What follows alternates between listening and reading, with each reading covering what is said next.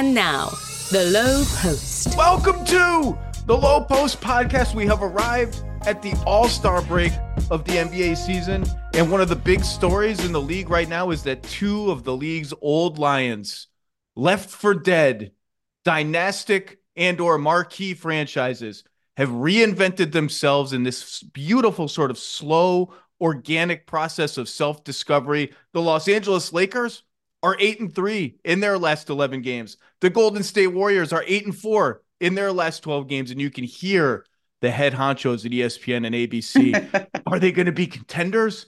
Can they be contenders? Can we have long playoff runs? But before we get to that conversation, the head honchos at ESPN and ABC did backflips and cartwheels because Adrian Wojnarowski and our other guests today, Ramona Momo Shelburne, dropped a neutron bomb on the NBA world this week by reporting that the Golden State Warriors, cloak and dagger, under the cover of nightfall, tried to trade for LeBron freaking James at the trade deadline in a deal that would have been partly brokered by Draymond Green, who has an incredible talent for being at the center of literally everything that happens in the NBA, at least by his own telling of it.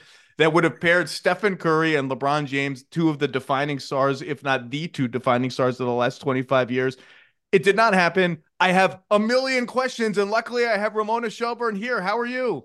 I'm good, Zach. we we got to use the word clandestine in the lead. Did you See, like that? I say clandestine. Is that okay. is that wrong? I think you can go either way. I think it's clandestine or clandestine. Well, we have set the low Post land speed record for most quick quickest turn into grammatical minutia in the history of this podcast, which is a hard record to set. So, okay, I'm, I'm just want to start with the yeah. basics. So, this story we're, we're recording this on Thursday afternoon. This story published Wednesday morning, yesterday Wednesday morning? morning, yeah. When did you hear about this?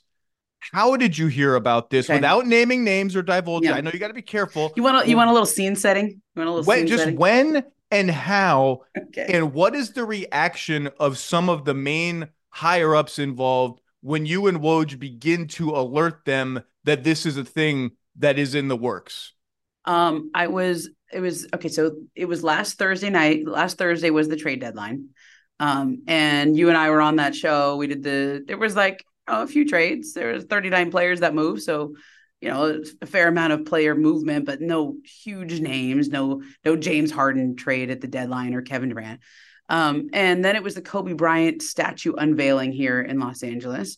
And then the Lakers were hosting the Nuggets. So this was a very long Thursday. I got to about halftime of the Lakers Nuggets game and I had to go back to the office across the street to go get my stuff because at the Kobe statue unveiling, we were not allowed to bring our our bags, our purse, anything like that. You could just bring like your cell phone and a wallet. So I was like, let me go get my stuff from the office now so that I can just leave after the game. I'll I'll go at halftime. Not two steps out of the arena, I get a call from Woj. And he's like, Are you alone? That's a great way to start a phone call, by the way. In Are any context, in any context. like in other words, can anyone hear you? Because what I'm about to say is going to floor you. And they had all you know when you go to uh, crypto.com arena and there is the the you scaffolding if this were around the horn you just lost five I points know. for calling it crypto.com arena i know I hit it's the staples center minus five I agreed um it, there's like scaffolding all around when they have big events and you and you have to take like the longest route possible to get back across the office like there's no good way to go there. And woj starts telling me that he heard about this and he goes we gotta we gotta try to report this. And i got so lost because i could my jaw was on the ground and i'm also very nervous that anyone is hearing me talking as i'm walking around outside of outside of staples center and the scaffolding is up. I can't get through to Figueroa. I had to go all the way back around through the parking garage. I'm like completely disoriented because this trade is making my mind explode. Right? You're they, starting to sound like the Californians. I had to take the 110 to the 10 to the. but you know what I'm talking about, right? Like, have you ever been here when there's events? Like, there's scaffolding yes. everywhere, and you have to walk all the way through that parking garage. And it's all anyway. I was so disoriented, and the my head's gonna explode. And then we're like th- this was real. Like this was not just an uh, one phone call where Daryl Morey calls Rob Pelinka and he goes, "Hey, would you guys think about trading LeBron?" And then Pelinka says, "Well, would you trade Embiid?" It wasn't like that due diligence kind of phone call. This was a Which, real, which, to be clear to listeners who may not have Yeah. read your story, is a real conversation that happened that between really Daryl. Morey and Rob Pelinka. And I would really have loved to have heard the conversation. If I were Rob Pelinka, I would have strung him along. Oh, I wouldn't have gone right for the sarcastic Yeah. and beat retort. I would have been like, well, well, let's see. What do you got? Can I have De'Anthony Melton or first round? Anyway, go ahead. um, and, you know, of course, Daryl Morey also called Phoenix for Kevin Durant, like because because why not, right? You make ninety nine phone calls, maybe somebody says yes. You never know. Like love, Yeah. you know. a few, Anyway, a few beers in, a Yeah. few beers in, Mat Ishbia. I- I feel You know like that must. You know what? We're- We're not that good. We're 31 and 22. Maybe it's not working. what do you got? Maybe Embiid? No, okay. Um, the uh, so so most of those phone calls, like like I, you know, these these calls happen in the NBA, right? People call to check on star players. They're sort of laughed out of the room, or they're quickly rebuffed. It happens all the time. When the Bucks traded for Damian Lillard, they told me a nice story about how Jon Horst used to call Portland and say like, "Hey, we would really love to talk about about Dame if you're ever interested." And they called for years, and then finally one day they were interested. So like, there's a reason to call. This was not that. This was more.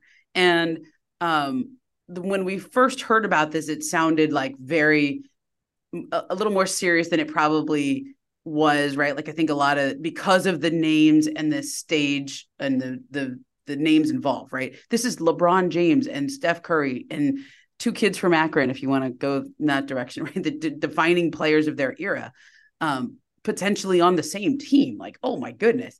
And the fact that it was even more than a quick phone call and dismissed dismissive thing between GMs is is a story. And so Woj, Woj and I start working on it last Thursday night after the trade deadline. Everyone we called um, to check on it, I think their first reaction was, "How the hell did you hear about this? How the hell did you even get wind of it?" Because like we use the word clandestine in the story, but it was another person said top secret. Like this was never ever supposed to get out. I think this was sort of the the you know I don't I don't know how Woj Woj knows things. Like I think he has ESPN yeah, I so right? Like, so in true in true me fashion, I had to the next day I was like, well, now I'm gonna call all these people and like Yeah. follow up with like what's going on. So I'm a day behind, Yeah.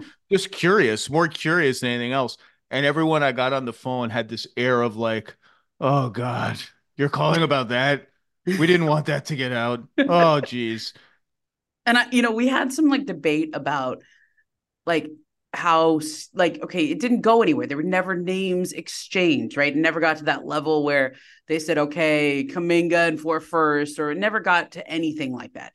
But it's the Warriors calling the Lakers about LeBron, and it was more than just Pelinka real quickly rebuffing the other GM. This got to be owner to owner conversations.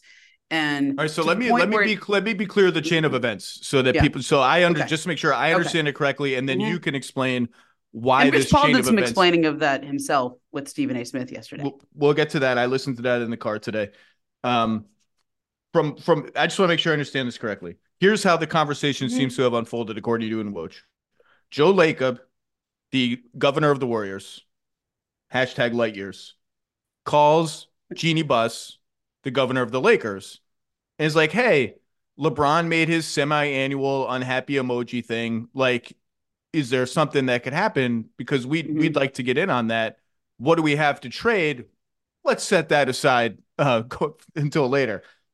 I- I- again, according if I'm reading your story correctly, Yeah. Jeanie Buss tells Joe Lacob, "Well, hey, you got to talk to Rich Paul and LeBron's people um, to to gauge their level of interest. Like that's that's a LeBron thing. Like we want our stars on this team to be happy.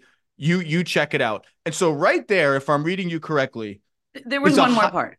Ahead. So I'm, I'll interrupt. The, uh, the, my my understanding of how that these first conversations started, there was a little more prologue to it. It's not like Joe just picks up. just called out of the blue. Yeah. Right. I think this was a discussion amongst the Warriors. I think Draymond Green was in on these early discussions. I've heard other Silicon Valley billionaires in on these discussions who are season ticket holders, often seen at Warriors games, know all the players involved. Um, So that- that's also just that's that's I tremendous. I That's know. tremendous. I was not looped in on it. They didn't yeah. loop me in on any of the yeah. conversations. So I think this was a sort of everyone has been watching LeBron's behavior over the past week and a half, two weeks leading into the trade deadline. um, and wondering what that really means. And so Draymond Green, close personal friend of LeBron James, is in on these early like, hey, uh, let's let's do this. Let's make a run at LeBron. Okay.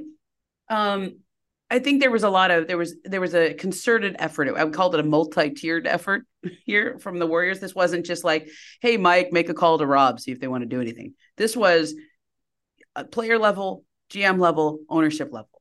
And the Lakers took the calls and and you know Rob Pelinka basically said no we're not interested in trading him and Jeanie Buss said well we want him to be a Laker we're not interested in trading him but if the question is does LeBron want to be a Warrior would, would LeBron want to be a Warrior would he be interested only LeBron can answer that right and the Lakers are I don't know if there's any franchise or ownership group that is better at taking care of superstars than Lakers. There, it's literally their brand. I mean, there's an entire plaza of statues out in front of superstars that have eh, played well enough for the Los Angeles Lakers that they have statues out front and jerseys retired and they celebrate their hero. Maybe the Celtics, maybe the Celtics have that that have that that level of of superstardom um, with their franchise. But like this is what the Lakers do. They want them to be happy, and so I think even though they had no interest in trading LeBron, the question is, well, I mean, if you want to know if LeBron would be interested in the Warriors, you got to ask LeBron's agent.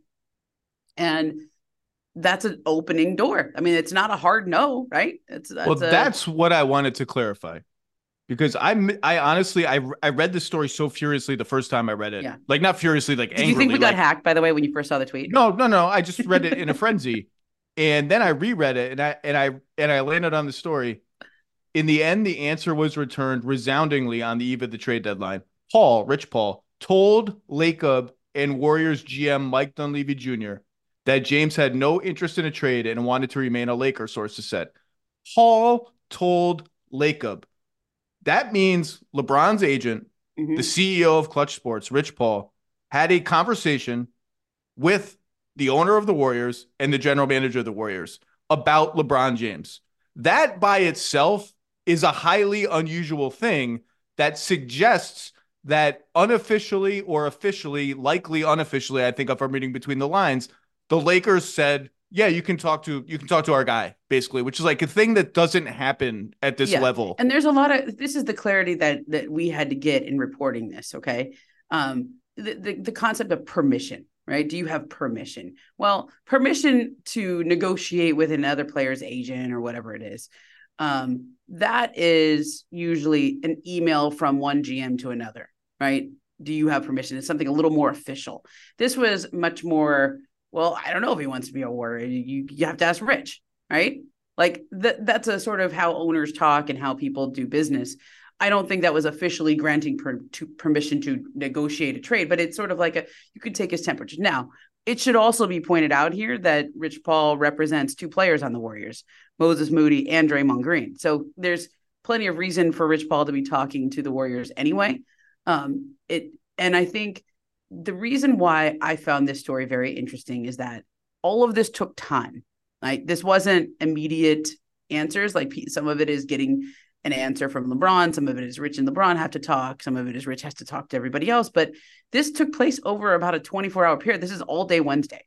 It starts like kind of Tuesday nightish, I think, where the Warriors formulate a plan to start doing this. Then Wednesday is mostly when this is when this is out in the air. So, so the Utah trade deadline trading, is Thursday at noon Pacific. Utah trading Simone Fontecchio to Detroit was not the biggest NBA thing occurring on the Wednesday of trade deadline week. No, and like in the meet at the same time, the Warriors are also trying to get Kelly Olynyk and they're trying to get Alex Caruso and they're making they're fielding calls on Andrew Wiggins and ultimately deciding to keep him because they've been playing well of late. And so there's a lot of other things that are happening in the foreground, and then there's this super secret Titanic thing that is happening in the background that only a few people know about. Were now, they using were they using cyber dust to communicate? should have been. Hashtag the dust. I mean, uh, you, does this does cyber dust still exist? Oh yeah, Mark. I that's how you have to talk to Mark Cuban, right? If you want to talk to Cuban, true. you have to use cyber dust, right? Um, they, uh, I think it's um, you know, th- in the realm of trades that didn't happen in the NBA, very rarely you hear about trade that could have happened or would have happened. Like what's the most infamous one? Like the the Lakers were going to trade James Worthy for Mark Aguirre. One one one. Well, way there, there's a the lot. day. There's a lot million of of if, thens, them. woods. A couple of them involve Scottie Pippen. You know, there, Yeah. there's so there's there there are a lot of sliding doors. Like, hey, we got to the goal line on this one, and maybe Yeah. it didn't happen. And I don't think this was ever to the point where it's like a goal line where there's re- somebody just had to say yes or anything like there was never names involved because there's no there's no reason to put names in until you know if LeBron is amenable to this idea.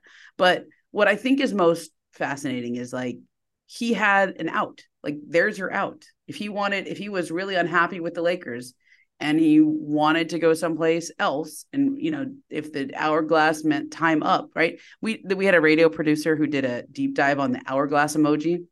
And apparently on the iphone predictive text when you do hourglass there's one emoji where the sand is in the top of the hourglass and there's another emoji Oh where the sand is in the bottom. I mean this my my producer greg is going to love that i pointed this out because he was very proud of himself for looking this up. And the one lebron uses where the, the sand is at the bottom of the hourglass Okay, In other I mean, so not time's so- running out time's up.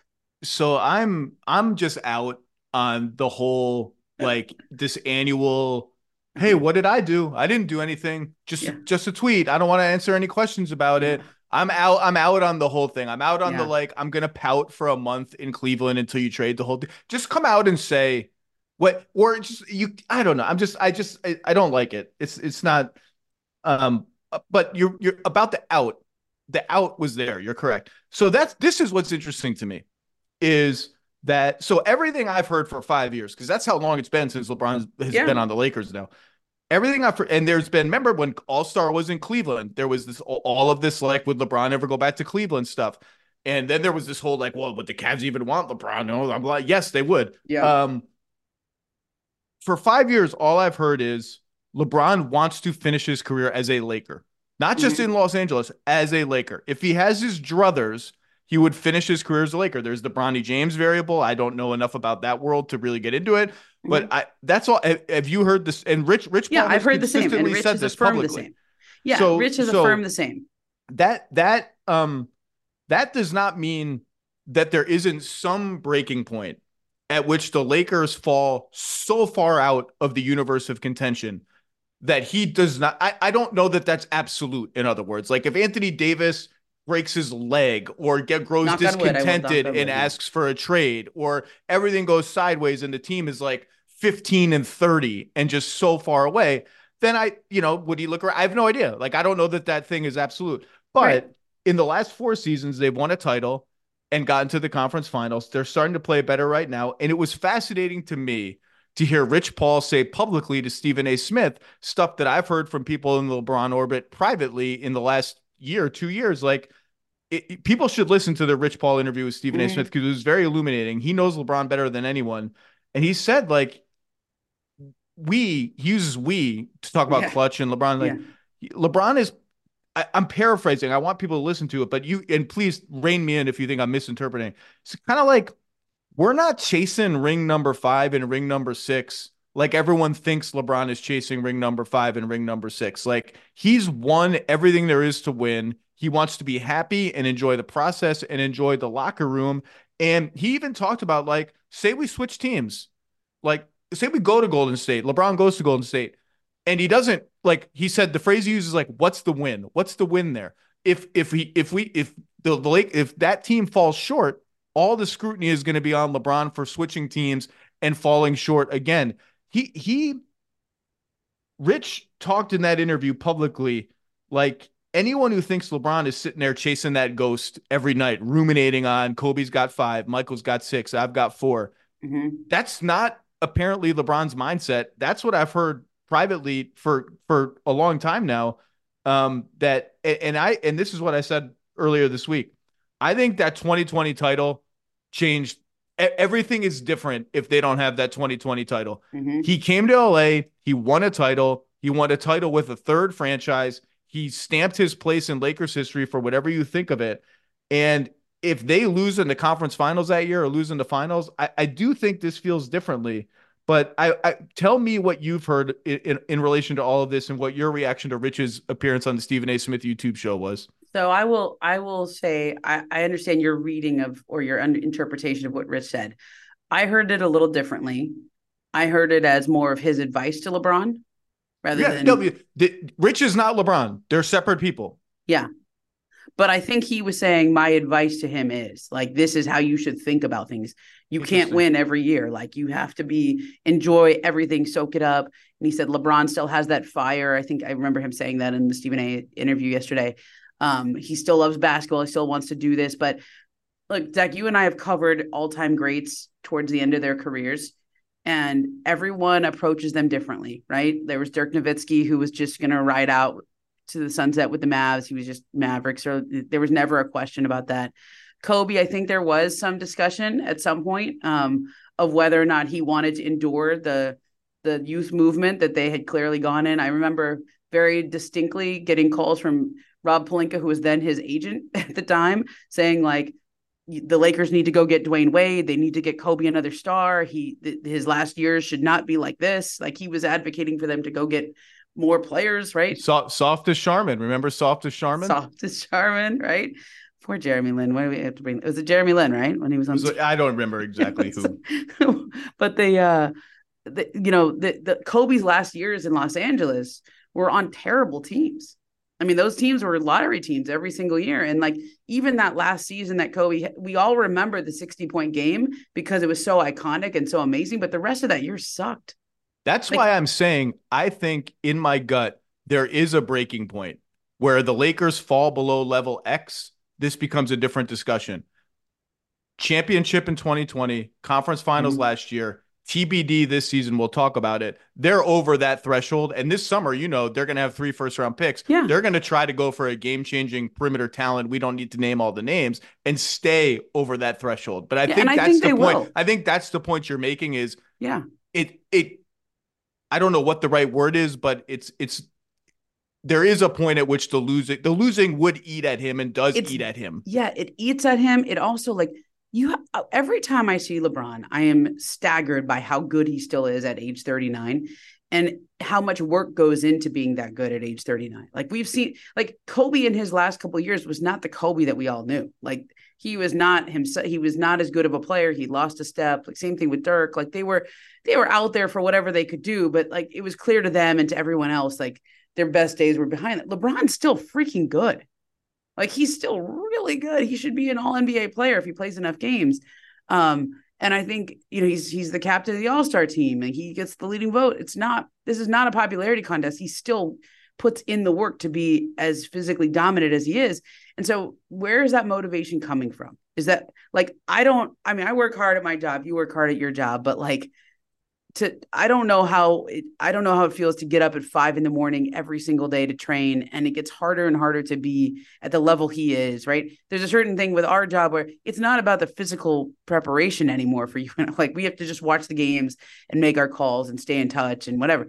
I, I don't know how the guy Speak does it. speak for yourself. I'm in that cold tub every night, Ramona. I'm getting up. I'm hitting the I'm hitting the you know what? I'm going morning. to cryo these days, Zach. I'm going to. I'm getting some B12 shots every once in a while. You know, you're right. We're in our I 40s. got I a cold tub right over here, just off camera. I hop in every night after the late games. Just after hop the right in. after the late games, you're ready to watch again. Um, but but like I, the that motivation is not just to keep playing, to work that hard. It's not to collect a paycheck. It's not because he's bored and, and doesn't want to retire. It's because he still wants to win. There's no way you work that hard and don't have that fire. And the reason why he he even hinted at retirement last year when he lost to Denver is it because it hurt that bad to lose. And so I think that I don't think the Lakers are that are going to fall off a cliff. I think they're pretty well positioned actually going forward with AD locked up on that extension. LeBron has a player option, but I expect he will be back with the Lakers. And I do think they go pursue a third star this summer because of the picks you mentioned and the contracts they have. Um, but I, he is not a forever Laker like these other Lakers we are talking about. Like I think they will retire his number eventually if he'll if he'll allow you that. you you mean in the sense that he did not start his he- Correct, he- yeah. he- okay, I I I for a second I perked up like he's not a forever Laker. Meaning oh, like he'll leave. yeah. um he's not like hearts and minds and you know on the mount rushmore of lakers like when you think of lebron and you think of his career i won't think of him as a laker i will think of him as a cap right i will think of him from cleveland or miami los angeles was like the third stop and and i don't know if that's the defining stop it's just where he he kind of went after he won a championship in cleveland And so, uh, you know, I, he doesn't have that same 20 years with one franchise that Kobe and Dirk did. He doesn't have that Derek Jeter like you know, and you know, transcendence. looks looks like they're going to end up with that. Steph Curry Yeah. and maybe Draymond Green and Klay Thompson. And You're right. This is why I've always said I want these three to ride off in the sunset Yeah. together it, forever until the wheels completely fall off. And now they have a couple of young guys in Podziemski and Yeah. Kuminga who can at least be the bridge to a decent to very good late stage Curry team. Um, Mm-hmm. And this is the question you have like the Lakers are 30 and 26. They're 8 and 3 in their last 11 games. They're plus 38 in just 184 minutes with the foursome I have been begging Darvin Ham to play more all season. Reaves, Hachimura, LeBron, and AD. I think they finally have landed on the right starting lineup and the right rotation. I think Dinwiddie will really help their team in in, D'Lo's playing well. in very specific ways. Yeah. Um, and that's like you can fantasize about this trade. Like LeBron joins Curry, certain people from the Warriors would have to be traded to the Lakers just to make Mhm. the math work, let alone the the draft picks and whatever else Right. that the Lakers would surely demand. Is either team in that scenario left in a position where they are actually better than their current versions of themselves, both of which are having these little resurgence 50 games into the season? Let's start with the Lakers. Um, and, and- and, look, like here, here's where they al- also find themselves. The Lakers are ninth, three games out of eighth. The Warriors are tenth, also three games in the loss column out of eighth. They got a bunch of games to make up. Um, right now, we have all these conversations every day. Like, are they contenders? Can they win the title? Right now, unless one of those teams makes up three games, they're playing each other in the losers bracket of the play-in tournament. Yep. Meaning one of them is not even making the playoffs and is out Mm-mm. before the play-in tournament is even over, and the other has to win another game just to get into the playoffs. That's where we are. But I do think both these teams are playing pretty well in ways that are sustainable, other than some fluky three-point shooting for the Lakers of late. I, I like the way they both look, and I feel like they have found their correct identities, and it just took a Mhm. lot of time. And in Golden State's case, it took a suspension, a recovery from Mhm. suspension, a semi-public airing of grievances from Jonathan Kuminga against Steve Kerr, not even semi-public, public airing of Yeah. grievances, um, and a a very public reckoning for Klay Thompson of what he was on. and what he is. Yeah, which which, is not by the way is still going on. I mean, I think you know the game against the Clippers on Wednesday night. Klay is not in the closing lineup, and then Steve Kerr kind of throws him in at the end of the game because they need shooting. He commits a pretty bad foul uh, in, in- towards the end of the game. boy, led, and boy, I mean, like the body language Ooh. after that. I am not the body language doctor. That's Oh. Mr. Simmons's job. yeah, But Steve Kerr out onto 10 feet out onto Mhm. the court with his hands on his head, crouched in agony. And I believe he said Klay. I think you could read his lips saying Yep. Klay. Podziemski, the camera zooms in on Podziemski, who's making like a face. yeah, And then Steph goes to console Klay and like low five him. And Klay kind of walks away from that. Mhm.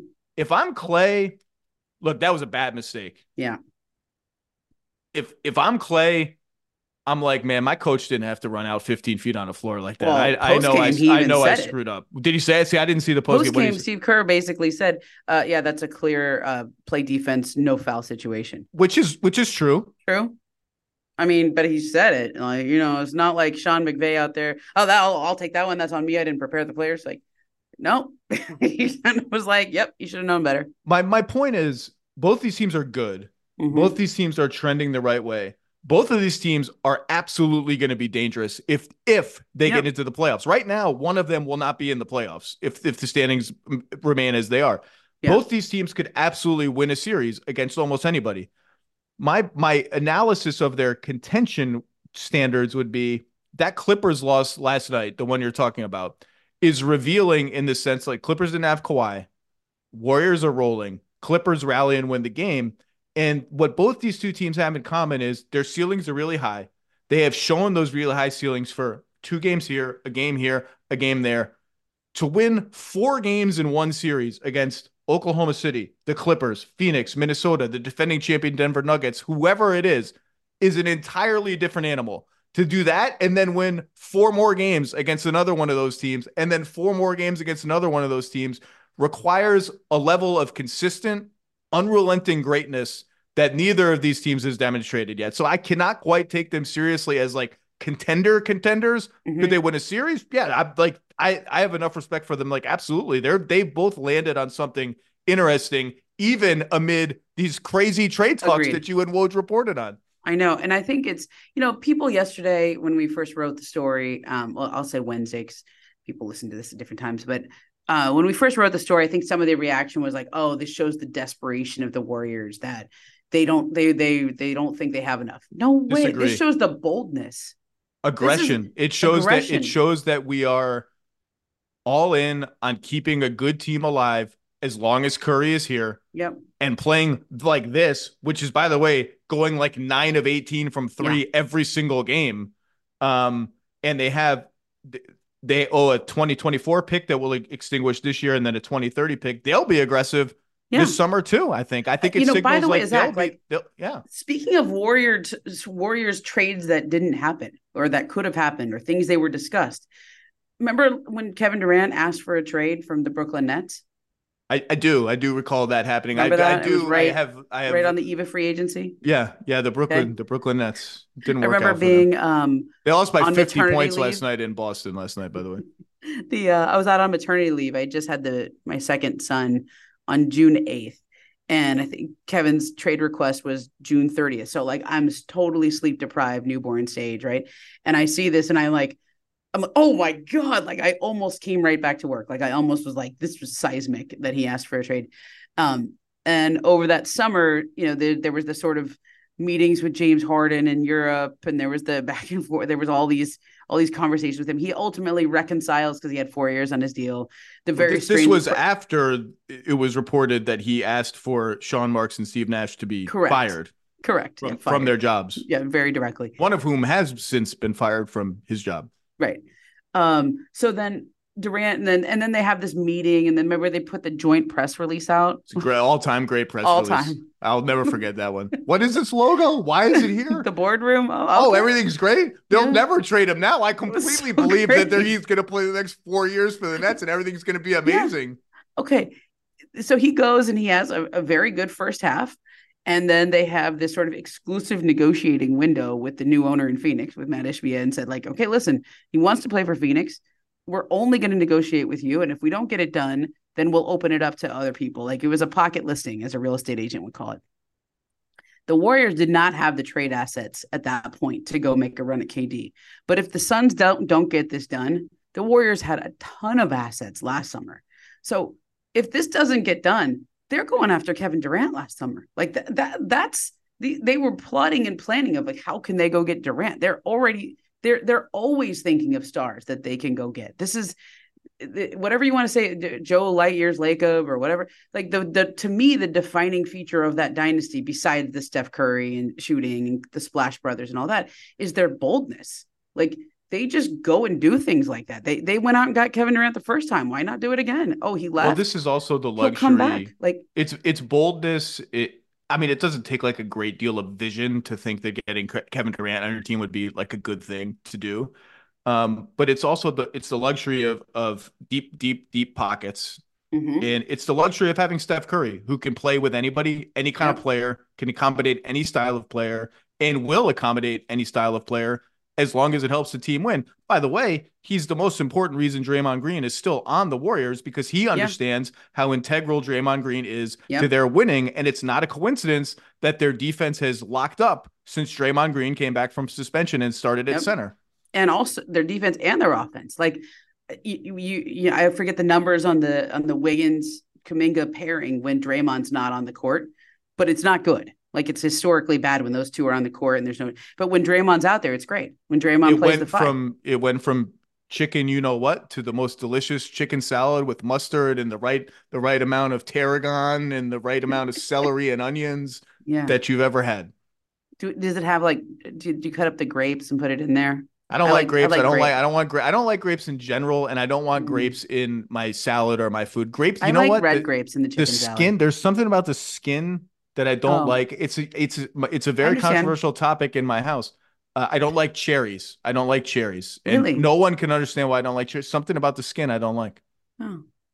I, I guess I get that. It gets stuck in your teeth, and it feels like should we be eating the skin? Or You want my take on the yeah, most underrated fruit?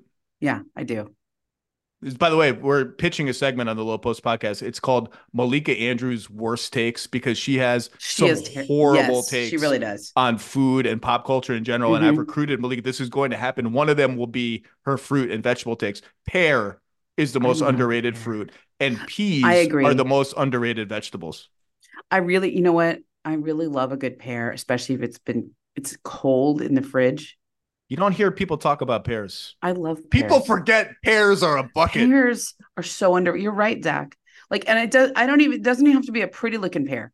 If it's, it, it can be lumpy and weird looking. I love a pear, but it's got to be cold in the fridge and like cut up. Um, uh, do you have any closing thoughts on this dalliance between the Lakers or the Warriors and the Warriors, or any just thoughts on the state of either team? By the way, the best thing that's happened to these two teams, other than playing well, is Utah trading three tenths of its playing rotation and Yeah. going down the standings. Which, by the way, I understand why they did it. They got a good second round pick. Yeah. They got a, a, an okay first round pick for Olynyk, Agbaji, and Fontecchio, respectively. I just think, man, it stinks. They could have made the play-in tournament. I, I wanted know. them to go. I for it. wanted But anyway, to. any part, any parting thoughts? My parting thought is um it- one I love the theater of of the what if on this one. Um and also that it, this just because it didn't happen doesn't mean that they can't revisit this again. Like this is this is still like you can still make all of the math work again and and things change in the NBA very quickly depending on how teams play, depending on how seasons finish. What if the Warriors draft Bronny? What what what you know? Like let's see what happens this summer. Get that like I I know we should, I I hate this thing that we do where we don't finish one season before we start t- uh, talking about the next season, right? Like let's let's let Bronny finish his his his freshman year at USC before we start talking about him in the draft or or let's let's see who wins this year before we start talking about free agency next year. Um, because I really love basketball and I hate that we always get ahead of the season, but this is so the the, the possibilities here are so delicious. You can't you can't unsee them now that you've seen the possibility, right? Like the it wasn't that hard to Photoshop the the Warrior jersey on LeBron. Uh, he has a jet. There's an airport in Van Nuys. It's it's really easy to fly back and forth. Draymond Green lives in LA. They can they can go together. He lives in Brentwood with near LeBron. Like that could I don't think it will. I think the Lakers go star hunting this summer and try to fortify the relationship around the the team around LeBron. By I think far, the most likely happens. path is we Yeah. go our separate ways, and we up the Lakers upgrade here, the Warriors upgrade there. But it, it, you are giving us an interesting coda here. And and I think what's fun about it is that everyone involved does exactly what you think they would do. Like LeBron with the passive aggressive stuff, the Warriors with the audacity, the Lakers with the we just want them to be happy, you know, Jeanie Buss with the we just want to take care of our stars and make sure they're happy here. Um, the the the Draymond recruiting and and like everyone plays the part. Daryl that- Morey jumping in Yeah. and be like, "Can we get can we get LeBron and Durant for Yeah, De'Anthony maybe. Melton and four first round picks?" Yeah. Yeah. What do you what do you what do you guys think of B-ball Paul? You I know, like, hey. I like Bebo Paul. All right, Ramona Shelburne, just indispensable work. By the way, you're about to be. Uh, it's a good thing you came on because you're about to be too famous to come on this podcast ever Oh, come on. again. Once the Sterling affair I'm comes, I'm very behind comes, the scenes. comes to the airwaves. Um, so it's been nice knowing you and being able to talk basketball with you because you are about to be a Hollywood starlet celebrity, and uh, I'll miss you when that happens. I have a And 20 I hope- cameo with no speaking lines in that in the uh and do you have? one. Do you also have an EP credit? I do. Oh, I do. okay. So, so look, when you're on the red carpet, and your former doing- colleague at I walked the red carpet with your former colleague at Grantland, Rembert Browne, who is a And I- producer on the show as well. well, Who was it- it- where Rembert was wearing some fabulous leather pants. He wore a full leather pant, leather jacket outfit to the TCA the other day. look.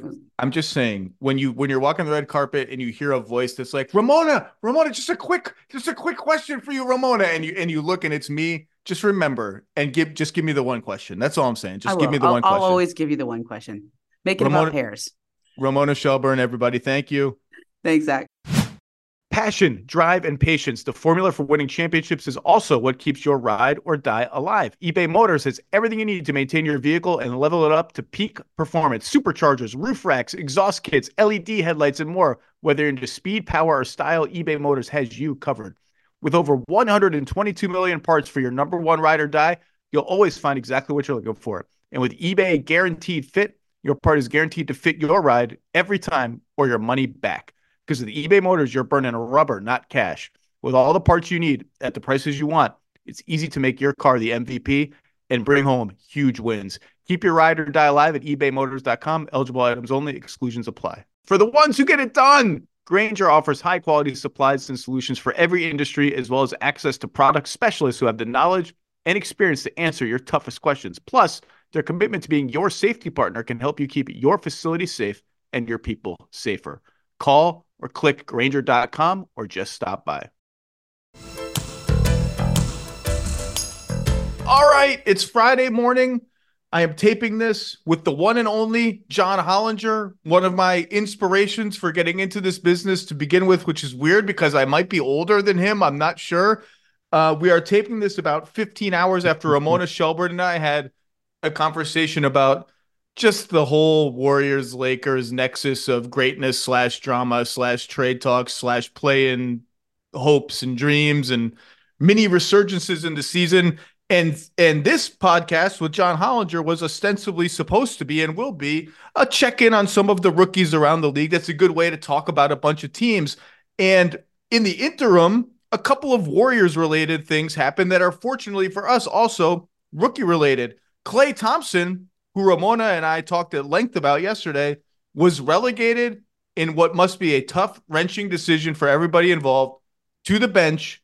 And wouldn't you know it, like the steely, badass, tough dude that he is, a guy that the Spurs, Chip Engelland, who's now with the Thunder, once told me when the Spurs brought Klay Thompson in for a secret second workout ahead of that draft, in which I believe they took Kawhi Leonard. That might be all the same draft. I can't remember.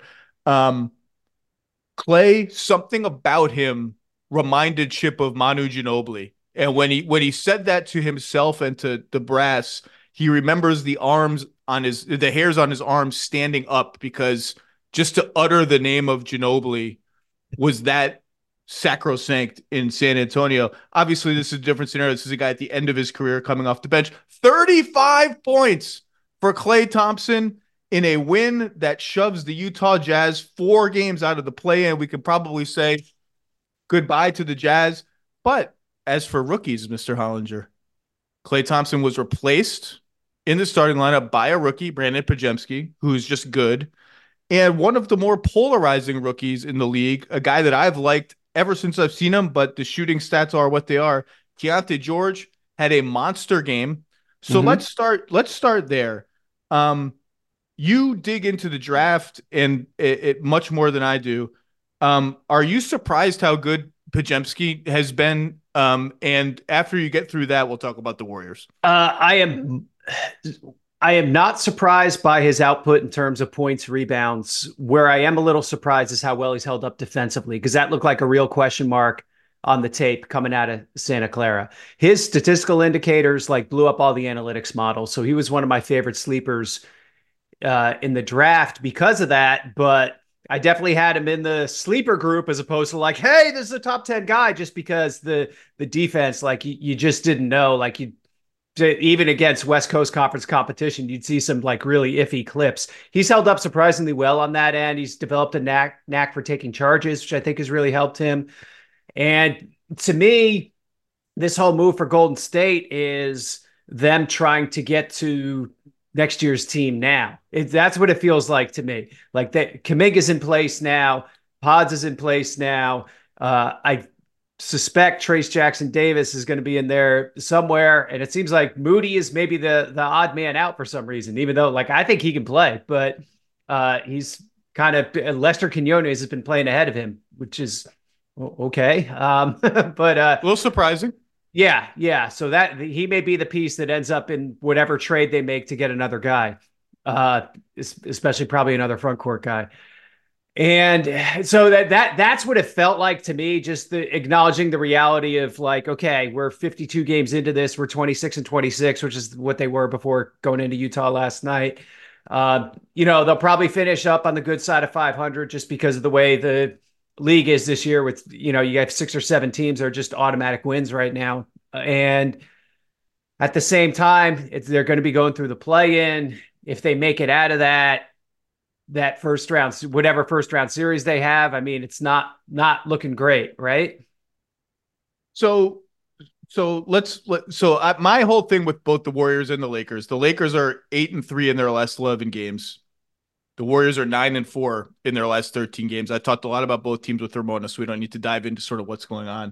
Mm-hmm. Um, is I, I would never slam the door shut on these guys making a medium sized playoff run slash a deep playoff run. I just have too much respect for the cores and what they've accomplished.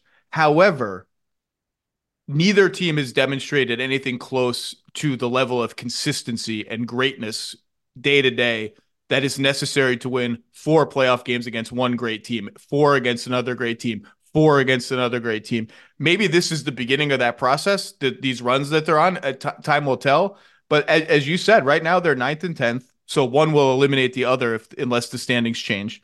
And the standings might change. They're three games behind Dallas and Sacramento, who are seven and eight, and Sacramento's not playing very well. Um, although they they finished with a win over Denver before the All Star break. Denver, that's that'll just be my whole Denver analysis. Is just that noise. I'm not worried yet. Not worried yet. I'm I'm I'm on the way to being maybe a little slightly worried. I would still pick Denver to make the finals, but I, you know, Phoenix, Bradley Beal got hurt again. They have 22 losses. The Pelicans have 22 losses. Those are five and six. I have no idea what the New Orleans Pelicans are. And I'm starting to think none of us ever will be. They'll just be a mystery forever and ever. Um, so maybe what maybe they move up, one of these teams moves up in the standings. Um, we'll see. It sounds like you're pessimistic.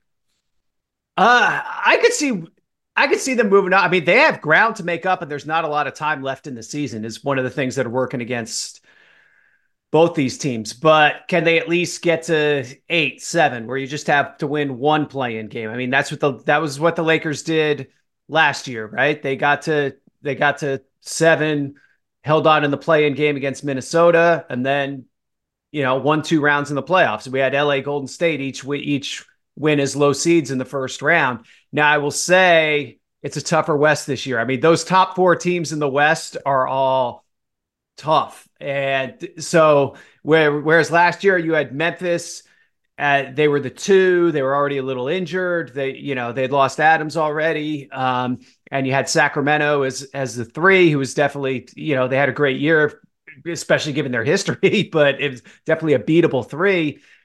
You're not getting that in the first round. You're playing the Clippers, you're playing the Wolves, you're playing OKC, you're playing Denver. Like those are almost certainly your top four. And just that unless unless there's an injury somewhere along the line again, like I those are not going to be uh very friendly first round series. Let's talk about the other rookie who exploded last night. Keyonte George, 33 points, nine threes, which I believe either ties or broke the record for the most threes any rookie has ever made in a game. Uh, he is now averaging 12 points and four assists, 39% shooting. He's up to 35% on threes, 45% on twos. Um, he's starting now. They've they've along with this sort of we're going to trade 30% of our rotation uh, they have flipped Kris Dunn out of the starting five and said, okay, it's sink or swim time for Keyonte George, which went poorly in the first 15 games. Then he was coming off the bench, settled himself. Um, look, most rookie guards are inefficient. There's just something about his vision. He's he's just a good he's a good passer. He sees the floor. He can make the cross court corner pass with either hand. Um, and he's got just a nice little bit of craft to his game. Like last night on on one pick and roll, he rejected the screen going to his right, froze the, the drop back big with a hesitation dribble, hit him with a right handed in and out dribble, and finished with a layup. I was like, damn, that's a lot of it's a lot of crap. I just he's six four with like a six five six six wingspan. So if he's your lead guard, if he's your uh, if he's essentially your point guard or your smallest guy on the floor, he's got good enough size for that position. If you shift him to the wing, it gets a little dicey. But the Jazz have said all along he's a quote lead guard. Call him whatever you want. We want him to be our lead guard. And the more I watch him, the more I'm like, yeah, I, am kind of in for this guy as like the Utah Jazz lead guard of the future. There's going to be some bumps in the road, but I think they've got a legit starting lead guard in Keyonte George. What do you think? Uh, quite, quite possibly. Uh, like you said, I mean, rookie guards get their butts kicked, and so when when you see one who can at least you know handle a decent size usage role with a modicum of efficiency, it's like okay, there's a there's a runway here to get a lot better. Uh, it's interesting to me that he's been able to play to play the point and look like a real point guard because at you know, watching him at Baylor, it seemed now they played with three guards, so it was a little different. He was definitely heavier at Baylor, which I think slowed him down, and he he just looked like a lot more like an undersized two, and hmm. And so for for him to be a one at his size now that changes everything, kind of, and especially if he can shoot consistently from the perimeter, which has been a little up and down. Obviously, he made a bunch uh, last last night, and then can he can he add to that? Like he's not a crazy athlete, so he does have to rely on craft a lot for finishing, and I think that's why you know he's only shooting thirty nine percent or whatever on the season. But that's another thing that guys really can develop over time, and he and he kind of he kind of he has the skill now to to create stuff and now it's just a question of being more efficient out of what he creates and i i do think it's you know, Utah clearly is trying to moonwalk back into that 10th pick, I think. But at the same time, sad. I know why they're doing it. I you just said why they're doing it. it, it yeah. Even bigger picture, just like we're we're still a young team on the rise. Let's not forget that. I just thought they were pretty solid as they were, and I wanted to see them like. There's always a feisty team who's like, wait, they just beat out the Warriors for a play-in berth. Like I kind of yeah. wanted Utah to go for it. Yeah, yeah, because they were they were on a nice little roll too. They had because because they started the year so badly, and then they they got on a really nice roll. Really, the last the last few weeks, Collin Sexton's played massively better. Uh, they kind of worked out what they were doing in the backcourt with Dunn Dunn starting because they they just didn't have enough ball movement otherwise. Uh, they figured out how to get in the front court find a role for John Collins, bring Kessler off the like everything they were doing just kind of worked. And now we're we're back to like very free form experimentation and you know, let's see what this looks like next year. And basically they're they're on they're another team. They're on next year right now.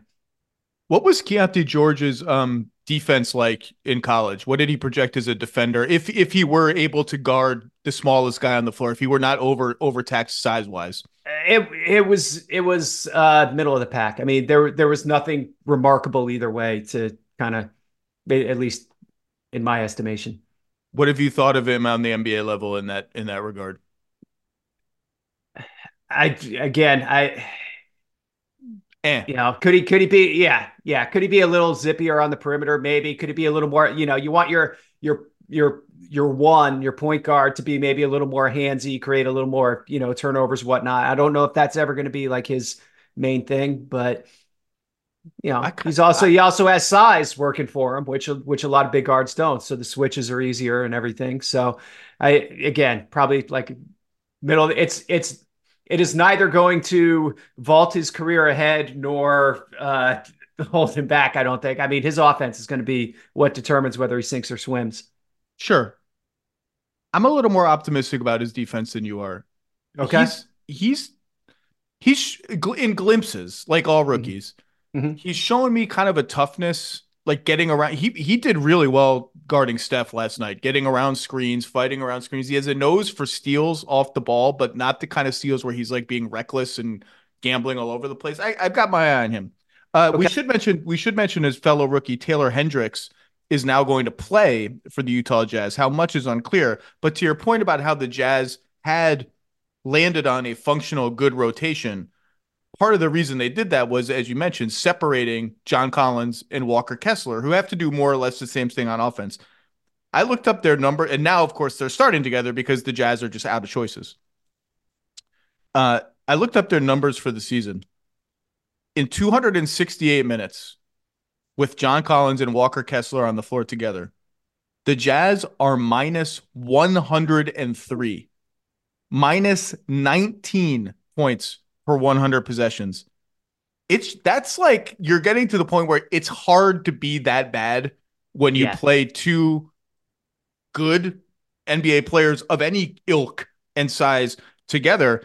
And Hendricks is is I, they're going to try and use him as a way to sort of um, break up the Markkanen and Kessler Collins combination. So he comes in for one of the rim runners, and it's Markkanen and Hendricks and either Collins or Kessler. Jazz fans have been clamoring for Taylor Hendricks to play all season. I get it. He he is a very interesting prospect on both ends of the floor. Has made plays already defensively. He looks, to put it kindly, frenetic on offense right now to the point that uh, he committed two traveling violations last night within 90 seconds of entering the game almost. And they were the same. He just caught the ball and went into a dribble move. And the refs were like, the thing you just did with your feet, you're not allowed to do that in basketball. What was the Hendricks projection for you and what have you seen? I mean, limited minutes, but he's interesting and he's important to their team. Top 10 pick. Yeah. Uh, so d- definitely he was a guy who stood out for his potential at the defensive end, the ability to switch onto guards, but still provide a rim protector. Uh, and then had a pretty good looking outside shot. Uh, leans a little bit of leading tower piece action, like leans to his left when he shoots. So I uh, that out a little would probably help him. Uh, on the ball as a shot creator was definitely the biggest question mark. Where you know where is he going to fit in with that? He doesn't quite. Uh, he's he's more of a glider, I would say, than a guy who like pops off the floor where you're going to be throwing throwing him alley oops as a rim runner. Not not that he can't do that, but he's not he's not like at John Collins level doing that. And then is he he doesn't really have a wide frame, so he's not really a guy who's going to score on the block either. So getting to his offense, like even at, even at UCF last year, uh, you know the guards had the ball most of the time, and he was kind of the uh, secondary guy. And so his offensive role is probably the biggest question. He, I I do think he could do the stretch part at least adequately. It's what else he's going to give you beyond that because I, the way the game is going, like you you can't just be that guy out there who's an okay three point shooter and, and have it be enough. Yeah, uh, he's 15 of 46 on threes so far, which is, I think, encouraging for a rookie tweener forward slash big who has not played much. Eight assists, 15 turnovers is a little problematic, but um, you know, this is this is all beginning stages for him. Let's go to a rookie and a game that is a little closer to your heart and soul, John Hollinger. Uh, Victor Wembanyama leads all rookies in points per in points per I think points overall and points per 36 minutes, which I have up as a big column right now. 26 points per 36 minutes. Cam Whitmore is second, 25 points per 36 minutes.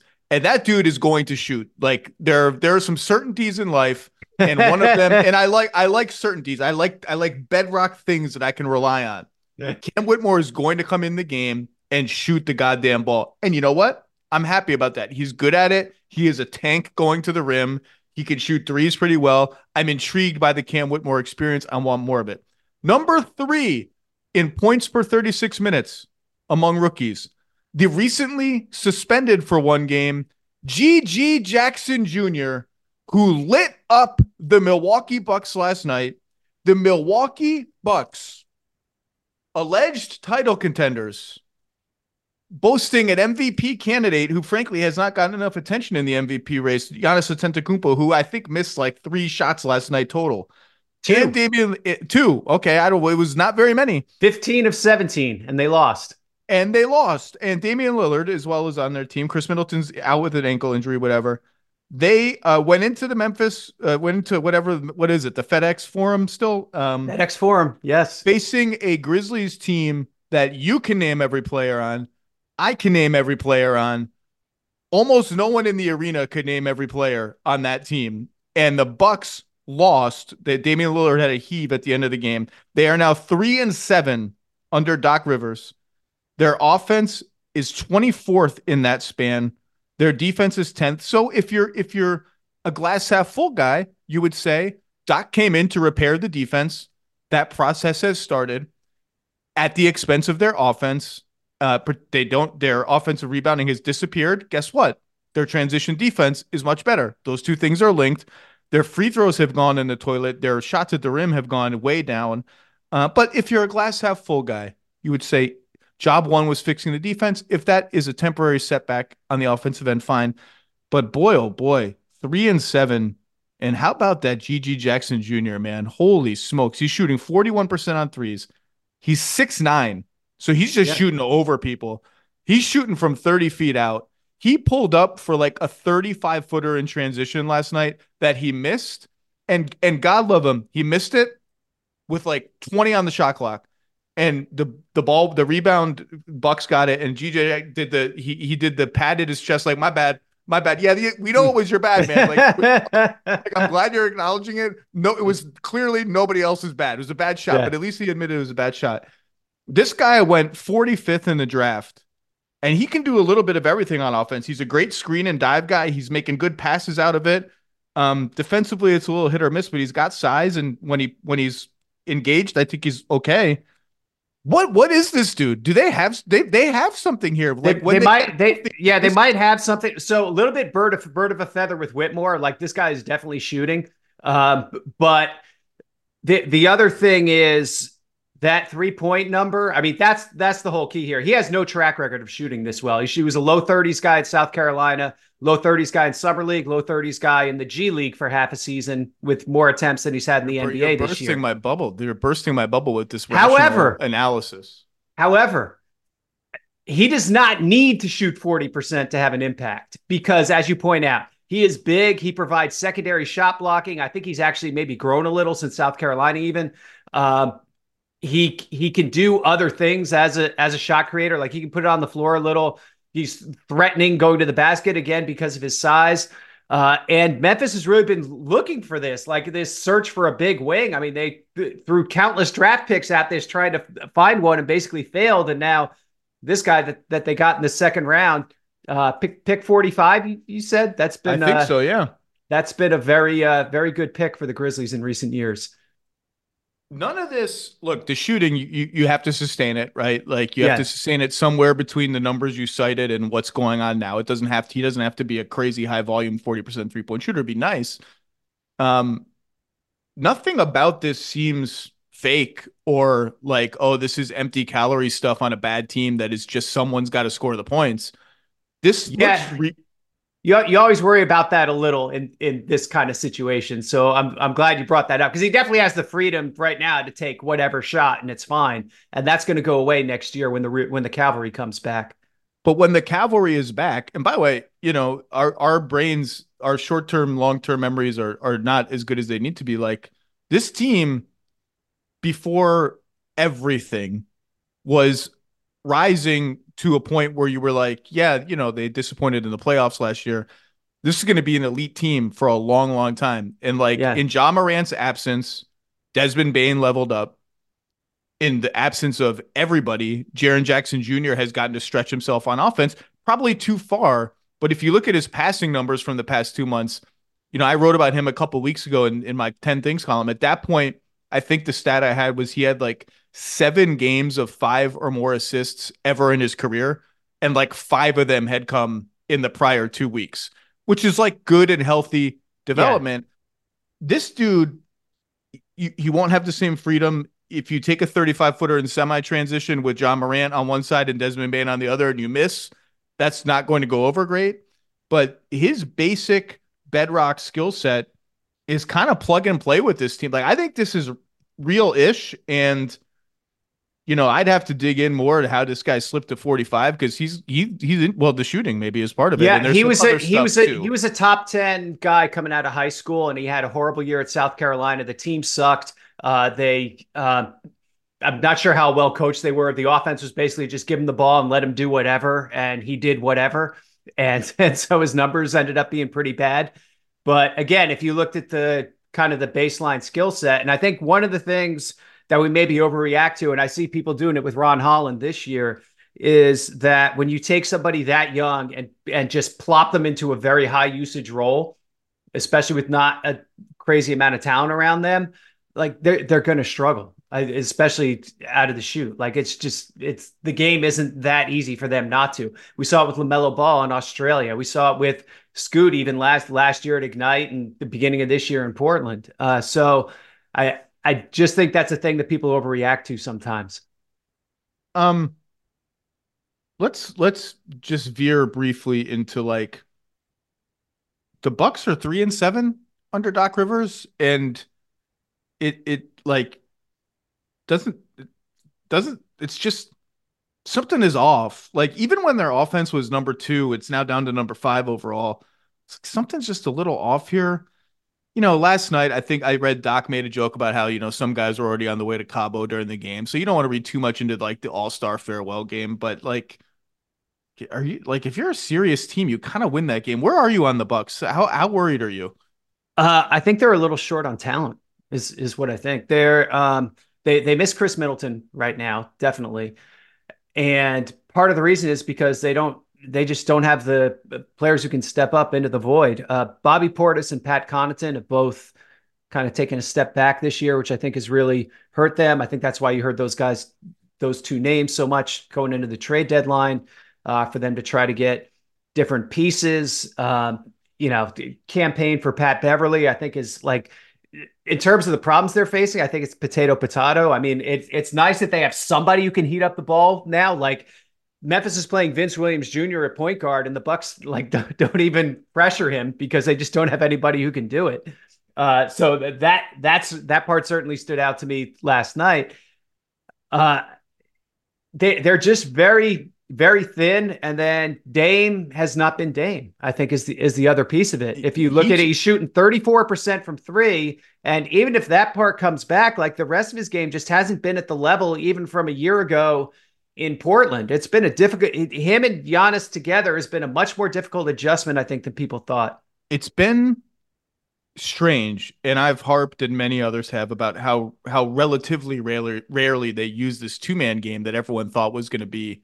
Yeah, it, it plug in, plug in, and it's like number two in the whole league behind Murray and Jokic. But even beyond just how rarely they use it in comparison to some of the other weapons they have, it just hasn't it just hasn't looked easy. It hasn't looked right. And there are games like last night in Memphis is a great example where Dame just looks like a quarter step out of rhythm. Like he gets into the lane and he's missing shots at the rim that he normally would make or like the the read is the passing read is like a half second slower or doesn't have it just something is just out of rhythm and you know, look, Middleton will help, and then he shoves Crowder to the bench, which fortifies their bench. But like, it's not like Crowder's been okay. It's not like he's you're like Crowder, Phoenix Crowder, where you could be like, oh, this guy might put up 18 for us tonight. Is doesn't appear to be coming around the corner.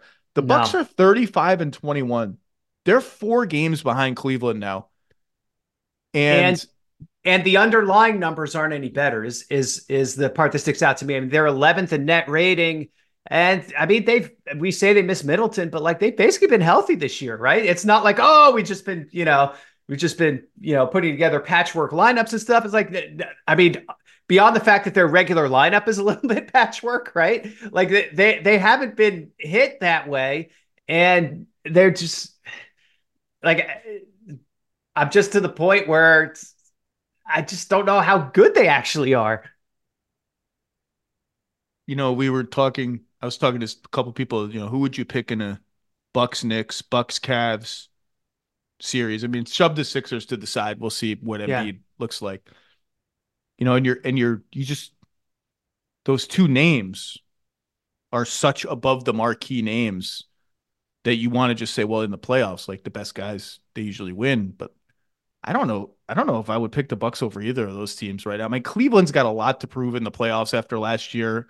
Yeah. But the Bucks have a lot to prove as like a team and they signed Danilo Gallinari who, you know, I mean, I'm is there are there minutes for Dan- like Danilo Gallinari is a center now. He is like totally mummified. He cannot move at all. He can shoot, but he can't move. Yeah. I don't know. Are there like great? Is there are there minutes for him? Like you, I, I don't know where they come from. You'd have to play Portis at the four with the second unit, I guess. That or or is he? You know, are you signing him as a depth guy? Fine. Like you know, if we have another big injured, then we have this guy we can put in. If that's all it is, then that's fine. But yeah, for him to for him to come in and play right away, I just I just don't see how he's making an impact on a high level team that already has an offense guy playing backup five you know, look again. Their, their offense is created under Doc. Their defense is surged. Maybe there's a 15 game stretch coming where you get the best of both worlds. But at some point, you got to get the best of both worlds. And when a team doesn't give you the best of both worlds for 50, 60, 70 games, it usually just means they're not going to. Um, but as long as they have Giannis, it's sort of like you, TBD. Like it, it could come at any time because that dude is an absolute monster, and nobody wants any part of facing that guy in a in a playoff series. But it their play has been worrisome, and you can throw that loss last night away as a Cabo one two three Cancun loss, whatever. That's an three point three point variance too. Well, yeah, they that went yeah. like nine of forty something, and the, the Grizzlies Bucks were Bucks were eleven of forty four. Grizzlies were thirteen of twenty six. So when when the opponent doubles your three point percentage, you usually lose. Still kind of embarrassing, honestly. I agree. But yeah, you're you're right. Um, you're right. Uh, okay, let's talk about some other rookies rapid fire that I want to talk about that are not the rookie of the year guys who we will talk about later. Mm-hmm. Um, is there anything interesting to say about Brandon Miller? Who I, I say that because if you've been paying attention, and not that many people do pay attention to the Charlotte Hornets, you do and I do. This guy looks like a star. Like 16 and a half points a game. He's now neck and neck with Chet uh, four rebounds, two assists, 44% shooting, 39% on three. Has a good mid range game, including a knack for like weird, awkward, like half hooks and little mini jumpers over shorter guys. Can beat switch. They're running like Brandon Miller, Tre Mann inverted pick and rolls right now after the trade. He's kind of like the point guard of the team almost at, at times, or like co point guard, which will obviously not be the case when they get anything close to whole. Defensively, he's solid. Like he provides a little rim protection. He's switchy. These chase down blocks are happening regularly. I mean, I say, is there anything interesting to say? Because I think it's pretty clear already. They nailed this pick, and this guy's going to be a really, really good player, and probably like he looks like a future All Star to me. I don't know what you, what you. I mean, obviously his efficiency stats, his advanced numbers, all that stuff are are not great and are lacking compared to Chet and Wemby, but that's all typical rookie stuff. Like I love what I see. Yeah, he so defensively, I think right from the word go, he was pretty good, and it was hard to it was hard to distill that. I think in the first half of the season when the rest of Charlotte's defense was such a mess, but now that they kind of post trade deadline, at least the last few games, have had their act together a little more. You can you can you can see it. Three game uh, winning has, streak. Yeah, and he had like he has size, but he can play on the perimeter uh, at six nine. Still not like a great finisher around the basket. Still doesn't have great burst off the dribble, and I think that could put maybe a cap on what his upside is. But it's nice to see him shooting the ball well from the perimeter because he struggled with that a little early in the year. His shot can come out a little flat. And just getting enough air under it for the NBA three point line, I think, was a little bit of an adjustment. But now he's up to 38% from three. And I, the Brandon versus Scoot debate, I think, is going to keep going to continue at least for a little while. But at some point as a team, I think the thing you do need to think about is what the opportunity is going to be like for that player, too. And I think it was just going to be hard to do Scoot and LaMelo. Like if Scoot hits, you're definitely getting to a situation where you're trading one of them, right? And you might not be taking back full value on that. And so I I have to think that weighed on them at least a little bit in in making this selection that Miller had this opportunity to to be what he was going to be without any kind of interference from the rest of the from how the roster was set up. And so we'll see how this works out still for Charlotte. But right now I mean right now Miller is playing better than Scoot clearly. So uh, you would say advantage Charlotte. Now Miller's also what a year, year and a half older too. So they're you know that plays into it. Looks like just a full year. Yeah. And he, but like he's had games where he's the number one option on the team, and he puts up thirty something on efficient shooting, and the the opposing defense halfway through the game is like, oh, we gotta we gotta like scheme to take the ball out mm-hmm. of this guy's hands. Like this is a legit for at least this game number one option that we're kind of scared of. And like that's yeah, when defense start treating you like that, that's a that's a little badge of honor. Uh, but as you said, these draft pick debates are rarely settled after a year or two years. Witness to Franz Wagner, Jonathan Kuminga pendulum swing. Kept all my Kuminga stock for years. It's finally going to pay off for me. Um, but but I think we've already reached a point where I would have a hard time envisioning any scenario where Charlotte like regrets this pick, like looks back at this pick with deep, deep regret. And that's a good place to start. Let's move on to Scoot. Scoot was next on my list because Scoot Henderson got moved into the starting lineup for the Blazers last night, and they were down 41 to 13 after you blinked to the Minnesota Timberwolves.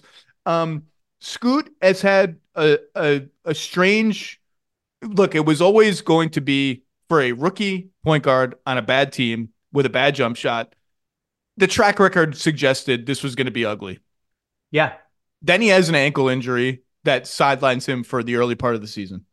He comes back and it's like, well, Malcolm Brogdon's over here sometimes. Anfernee Simons is over here sometimes. Like, am I the point guard? Am I an off guard? Am I starting? I'm not starting. Um, it's just and like the whole front line is just constantly half available. And when Grant and Ayton are not available, it's like these are I mean, deep, deep cut NBA guys. Although I do like Ja Reith uh, because that dude will shoot, um, and he will shoot a lot of threes. Uh, another rookie, another rookie. Hey, look, he's, he's he's like forty three, but still, he he's he's something. I I don't know what, but he's something. And and Scoot is averaging thirteen points a game, almost five assists, thirty seven percent shooting. 31% on threes, which honestly, like, I'm almost encouraged by 31% on threes. What's problematic is 41% on twos, 46% at the rim, which is like a little disturbing. Yeah. And you, because of the context of the Blazers being bad, young, injury riddled, different lineups every single night, you just haven't seen a lot of like the, oh my God, takes to the basket where his athleticism and speed really sing. Um, but his pick and roll numbers are actually not that bad on second spectrum. And he has like some kind of craft and vision to his game that is interesting. I do find it a little surprising that teams, like including Minnesota last night, but more teams, I should say, don't just like go 10 feet under every screen and dare him. To, like if you go over a screen on him, you're doing him a favor. Oh, absolutely. Um, yeah. I honestly, it's it's too early. I don't know quite what to make of Scoot. It's been a strange season, but there's like eight pick and rolls a game where I'm like, oh, that didn't look like a a 20 year old or whatever with no with no NBA experience. Like that was that was interesting. And it's not because of the speed and explosiveness. It's because he'll stop, slow down, pin a guy on his hip, read the floor, make a nice pass, or hit a hit, you know, zigzag for a layup it I'm interested to see how the next 20 games go for him. Let's put it that way. But where where are you on on Scoot? Because it has been just it's been weird. Yeah, I've been encouraged by the last few weeks because his his numbers as of like Christmas were tragic, right? And uh since since then I think he's really come around. He the decision making as a as a point guard in terms of getting getting the ball to other people, he has that. Uh, so he'll he can he can make the passes. It's can he be threatening enough as an offensive player to create enough room for those passes? And you're you see, you know, teams are going to go under against him. Obviously, he's try he he likes that pull up a lot from the mid range. Uh, it's still not a great shot for him right now. And then the other thing you, you see with him is like he's pretty athletic, but he's not like the Ja Morant, John Wall level athletic, where even though the guy goes under, he's still fast enough to beat him to the other side. Like he's not quite doing that. And I think that's why he relies on that pull up a lot. And you see, like when he, a lot of his finishes at the rim, they're, um, they're below the rim. There, I mean, he has some dunks this year, but a lot of them are, you know, contested below the rim, and he's still he still doesn't quite have that craft as a finisher of going up against somebody six inches taller than him and figuring out how to get the ball around the guy and in the cup. He had a Euro step finish around Towns last night on the pick and roller. I was like, oh, that was that was snazzy. I just it I I'm just it's just so early and the context has been um so strange.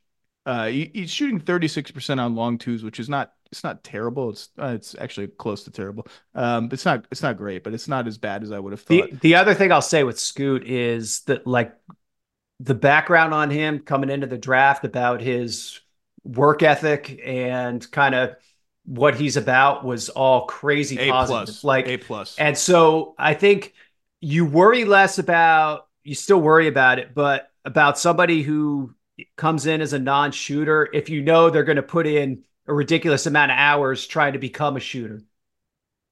Yeah, I'm not. I'm just curious. It's just been an, I, and the fact that he started, we'll see. It. We'll see if that lasts. Simons, by the way, not a great season when healthy, and certainly not the step up in volume and efficiency you were you were, at least in even in volume you would hope to have seen, given his given you know that he's now the guy on offense in Portland. But again, weird team. But I I haven't loved Anfernee Simons' play this year. Yeah, and you wonder what that means for Portland just from where they're going with all this and trade value and whatnot. Like Simons to me, his best thing on a good team would be as a sixth man. And I just don't know that that's where his head is right now. And and that the like can the Blazers even afford to have him as a sixth man? They have to what they're going to start somebody who's like five times worse just just so he can be in his eventual role when they're theoretically good someday. So I, it's it's just tough there all around. And they've had, to be fair, they've had some injuries that have made things tougher. But there's just there's just not enough real NBA players to go around there right now. You can now stream the most MLB games on DirecTV without a satellite dish. Yes! Catch the clutch hits, strikeouts, grand salamis, web gems with nothing on your roof. So who's there up there, whether it's roofers, Santa, birds, old timey chimney sweeps, moody teenagers, thrill seeking raccoons, watch out for them. You name it, they won't find a satellite dish. But you will find your MLB games on DirecTV. That means DirecTV is your home for baseball this season. Root, root, root with nothing on your roof. Yes, stream your team.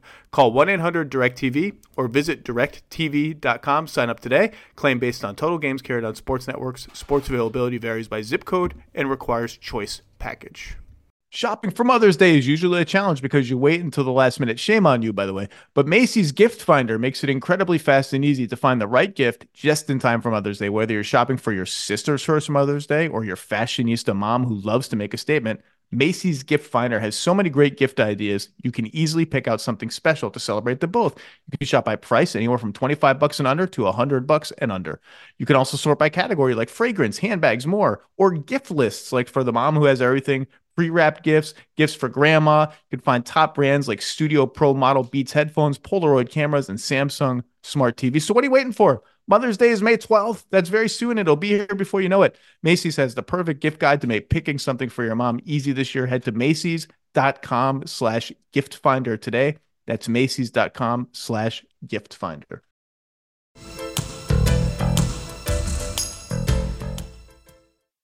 Um, speaking of six men and things of that nature, there is a Jalen Green, Amen Thompson thing going on in Houston right now, where Amen Thompson has burst out of a bench role into a starting role with Fred VanVleet injured, and the Rockets have kind of fallen way out now of the play-in mm-hmm. race without VanVleet.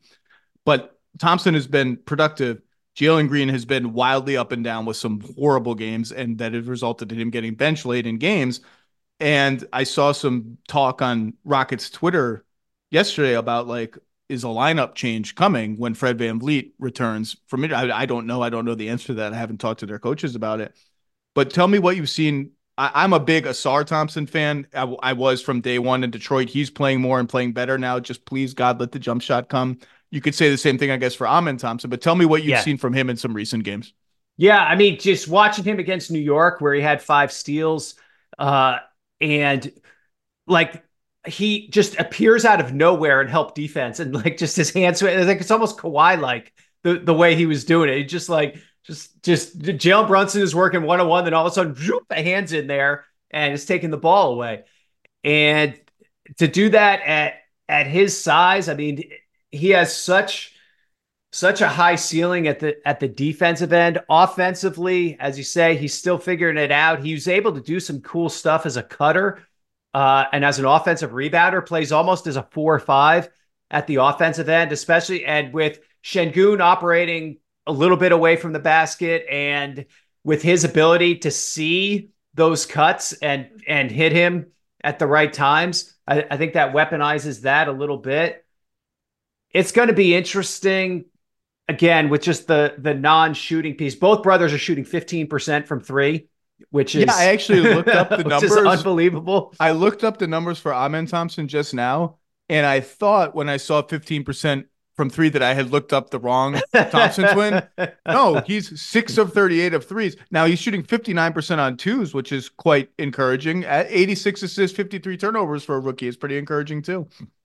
Yeah, and uh, I mean, at overtime elite, Amen played as a point guard. Like he, Yeah. he can, he can be that guy. Except he, except everyone's just playing so far off him that it it doesn't open anything else up in the offense. It's almost like a like a Ben Simmons type thing. If you can remember when Ben Simmons was good, like that.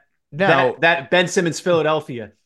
now he is um six seven and fast. And to your point about how Morant and John Wall and Russ in his prime could beat that go under everything scheme with just sheer speed, speed plus length plus he's shooting 63% at the line, which isn't great, but I don't think he's afraid to get fouled. And Right. you know, you mentioned the deterioration of Ben Simmons. Like that's that's what it is. Ben Simmons is afraid to get fouled. He did like as soon as he gets the ball over half court, he's looking to get off of it, and he plays sideline to sideline only. He's not going any further into the paint with the ball. He has six free throws the entire season. Um, so I, but I, I, I like what I've seen from Amen Thompson. He's explosive. He plays hard, and they envisioned him as a lead playmaker potentially. Like with the Rockets draft very openly for star potential, star, star, star. And I think their view on Amen Thompson was if he hits, which I think translates to like if the jumper becomes manageable, um, this guy could be a legit lead ball handler. Yeah. Um, ab- ab- absolutely. And at at number, I think he was five in this draft. I, th- I think that was, I think that was the the right call. I'd say the one guy I had rated ahead of him was Whitmore, actually, who, they ended fell up because of injury 20. concerns. Yeah. Um, well, and together, you know, before VanVleet got hurt, they were coming off the benches like a tandem, and it was like a That tag- was Joel was- Cola, man. That was Yeah. that was incredible. I want to see. I want to see them get back to that because that that was such a ride. It was like a wrestling tag team coming in together and just Yeah. messing things up. It was great. Um, let's talk about a couple rookies rapid fire that I don't we haven't talked much about. You know, we've all talked about Hawkes and Lively and all these guys.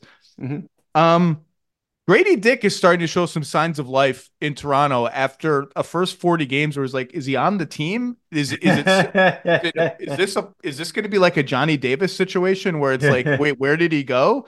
Um, he's got some confidence to him. He moves without the ball really well. He's got a quick release and he's shooting them. He's getting them up. He tries on defense. Like he he's he's a pretty heady defensive player. He's going to get picked on a lot. Um, and and that will ultimately be the sort of sink or swim thing for him. But after being invisible for 40 games, he's now a big part of their team and he's like playing pretty well. And you when he's on the floor, you feel like, oh my God, they've been starving for a shooter like this. This is why they picked him. yeah. Um, how how optimistic are you about his long term trajectory? I'm relatively optimistic on him. I mean, I had a lottery grade on him coming in because of the the shooting piece, and then at his size, I think it it mitigates a little bit some of the defensive questions. And he wasn't he wasn't like a tragic defensive player at Kansas. I No. mean, he was he was he was okay, and I think he has the ability to be okay enough at the defensive end that you leave him on the floor for his shooting and, and you don't worry about it. The thing I saw from him in summer league that uh, I didn't really see from him at Kansas was the ability to shoot a little bit more his jumper off different platforms because his like just standing still catch and shoot right it is butter. And but it's the motion's a little bit hard to get into I think uh, coming coming off a dribble or catching on the move. And that's where I think he's improved a lot is is being able to get into that quickly when he when he when he's taking a bounce or when he's not completely set. And so I'm excited to see more of that. And he's definitely made a lot of progress as the year goes on. I mean, you mentioned he wasn't playing. He was playing in the G League and he sucked. Okay. So like he's he's come up a long way from where he was in November. That's interesting. I didn't I didn't look up his G League numbers. I knew he had spent a considerable amount of time with the 905. Are they still called the 905? The Raptors 905? Yes. Uh, Mississauga's own uh, 905. Um, uh, I love the T dot. I haven't been there in a while. I miss it. Um, but I he looks confident right now, and like, in, he looks almost like sometimes cocky as a shooter, which I which I like. Like he, he's like, no, I belong here. I'm gonna make some shots. Um, what do you think of Coulibaly in Washington? So he does one or two quote unquote interesting things every game where you go, whoa, like he's he right now he is not a good player. So, uh, but on the other hand, you you see the pathway pretty easily, right? Because he the mistakes he's making are the types of kind of young player mistakes that are pretty easy to edit out. He'll shoot the ball better than he has this year, but the shot is not broken. Uh, no. So you don't. Looks, he's he actually thir- he's actually thirty six percent from from three as as I look at it. I I'm pretty bullish on him long term, and fr- from where he was coming from, I mean, he was playing in the not even in the main French league, the Espoirs league, which is like the you know almost like a U nineteen league. Um, in, in France up until the middle of last season. And then he was Wembanyama's teammate, and they kind of brought him up to the varsity. And he almost immediately made an impact there, again, with just crazy energy, athleticism, and sort of just enough shot making around it. And I think that's the formula for him again in Washington, where you're probably going to see it from him on the defensive end before you see it from him on the offensive end. But I I'm still bullish on him being something and we'll see exactly what that what that something is but I think by next year he could be like right now he's playing in the rotation because he, you know, the it's the Wizards and they're quote unquote tanking or whatever, and they kind of have to. I think but, I, I could remove the quote marks on that one. Yeah, yeah. The, but I think I, yeah, you know, I want to do the old, you know, every team's like, oh, come on, we're out here to compete and we're, you know, whatever. Um, but I think by next year at this time when we're talking, I'd be surprised if he wasn't like legitimately belonging in the rotation. I like him. I totally agree. Defensively, he's ready now to guard almost every position on the floor, and they throw him and they do, tough, yeah, tough assignments. And he holds his own. He's got long arms. He's tough. He has a good nose for the ball. Um, you know, he offensively, like you said, the jumper, it's it's going to be one of those things where like the jumper looks fine, it's going in at a decent rate, and teams are just letting him shoot. Still, some teams even put their centers on him, as you see more and more teams do this with alleged non-shooting wings. And yeah, maybe he has to figure out a way around that strategy. But I I'm I think I love him as a role player going forward. And by the way, we should just mention he's not a rookie. Something's going on with Deni Avdija, who right? has just exploded. Right? in the last four I, games. I was going to mention him, and I didn't know if that was like too niche for for a national this is, podcast. this is not niche. Uh, it's Deni Avdija is averaging 27 a game in his last it's four games on 40 of 65 from the floor. Like what? That's like Shaq would shoot 40 of 65, and Shaq didn't take threes. And look, the Wizards are mostly losing. He he gets to do whatever he wants, which is but he's always been a smart secondary playmaker, a tough defender who takes pride in his defense, a decent to very good passer, but mostly as a secondary ball handler. Yep. What's been missing are two things that have come into form for him in the last two weeks, month. It's actually been longer that he's that he's shown some of this. He he has gone through phases of his career where he's been unwilling to shoot enough threes, where he loses confidence, and you can you see him catch and not shoot his way out of threes. Yeah. He's letting it fly now. And the second thing is when he gets a smaller defender on him, and this is most visible in transition, he has reached a point of confidence and physicality where he's like, I'm just plowing through this dude and getting to the rim. And that's the kind of thing where you see develop over time. You're like, all right, he's figured something out about how and when to do this. I've always loved his feel for the game, his unselfishness in his defense. if if this is like semi real, this dude is like a plus starter in the NBA yeah. at multiple positions. Yes. And so the thing you look at and say, okay, maybe that's a fluke. Maybe he's not really a 40% three point shooter. Okay. And that's fine. But he's shooting 57% on twos to your point. I mean, he just, he gets guys in the lane and just overpowers them time, time after time.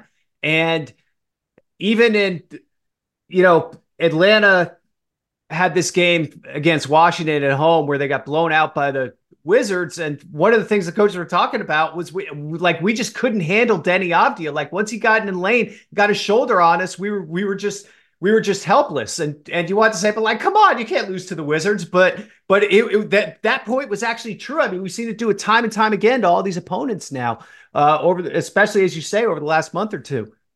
All right, let's get to the headliner, and then we'll get you out of here. Rookie of the year. Can't remember a rookie of the year race quite like this between two guys whose teams are going to be separated by this much in the standings.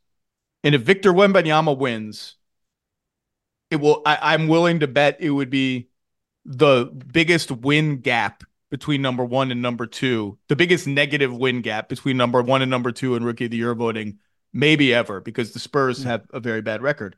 Um, but Victor Wembanyama has has all the advantages in the counting stats. I think he's a, a, a slight level above. Well, I, I, shouldn't say it. Both are pretty goddamn good defensively, uh, and his shooting efficiency is ticking up now that he plays center. Um, and obviously the 10 block game, the 10 block triple double against the Raptors was just like a big flashbulb, like headliner moment for him. Who would you? I was I was Chet Chet Chet all for the first 30 games pretty solidly because you know, look, I understand Chet's playing with maybe the favorite for MVP right now and a whole bunch of other good good to great players. Jalen Williams is a freaking star right now. Mm-hmm. He's a star and he looks like he's going to be a superstar. Um, and boy, what a wonder, wonderful context to play. And like Cason Wallace comes in, he's really good. Like they just are loaded with talent. Victor's playing on a kind of a mishmash team. It's it's it's beyond apples to oranges.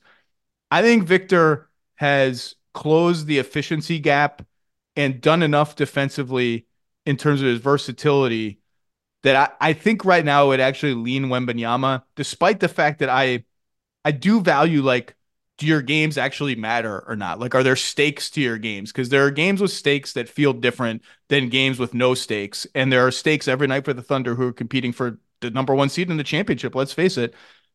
But man, Wemby is Wemby's doing some stuff. Who would you vote for right now if you had a vote?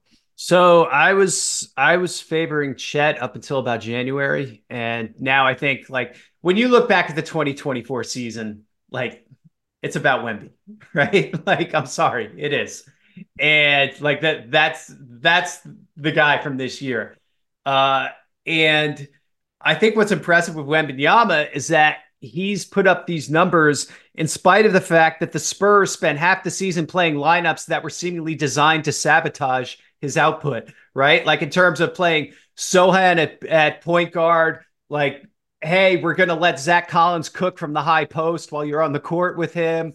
And, you know, we're not going to have any spacing around you at all.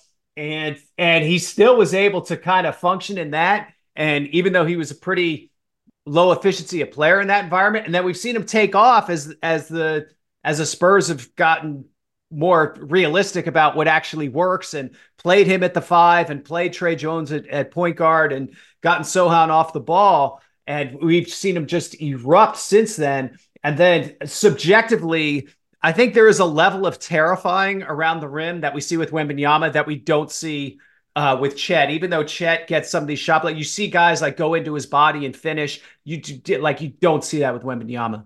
Now, guys have been going at Wembanyama recently and taking I, I think some pride in doing it. Zion went at him, Ingram went at him. I can't remember who I was watching them play recently. It was like these guys were making a point to go at him, and some people body him and finish over him. But I agree, the terror factor is just different um, with his length, and and Chet is Chet is probably a sort of more stable, calm, reliable rim protector in a traditional sense. But Wembanyama is just everywhere all at once. Um, offensively, like he's averaging 21 points a game on 47% shooting, 32% from three, um, which is obviously Chet's at 54% overall, 39% from three. But he's, I think Wemby's a better passer than Chet now, and actually that's been one of the one of the happy sort of semi surprises of how how quickly he's become a really good passer. Sometimes it's like, is he the best passer on the floor for the Spurs? Yeah, some of the because some of those looks he makes, you right, and the processing that had to happen for those looks, it's like, whoa, like yeah. what what what was that? Run that by me again. He's throwing passes from the post when he has his back to the basket, uh, from from out of the pick and roll when help is coming. He's throwing passes that are ahead of the rotations that suggests that he has the floor mapped in his head and knows who's going to be where and when, and he throws ahead uh, of the rotations.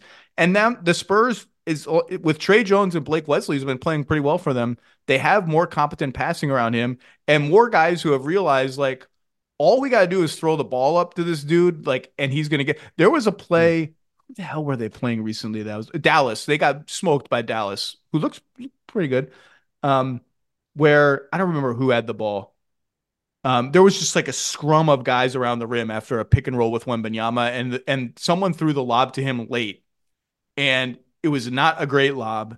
And there was like seven guys around the. I'm exaggerating, but there's a lot of guys around the basket, and all of a sudden, and the lob was so weirdly timed that defenders and offense players had jumped and were coming down on their jumps, and you're like, who's going to catch this lob? And all of a sudden, just like an arm emerged from the crowd and just tipped the ball in the back. It wasn't it just tipped yeah. it right in the basket. There was yeah. another one where Blake Les it was a Blake Wesley Wembanyama pick and roll where Wesley Steve Nashed it. Like he went under the basket and around the other side.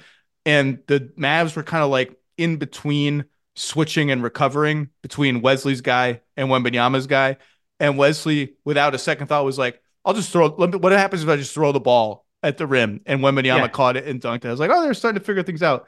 Underrated thing about him 81% at the line. Like that, as we've seen with Embiid, like a big man who's a big man who's going to get fouled a lot and shoot free yeah. throws like that. That's a big deal.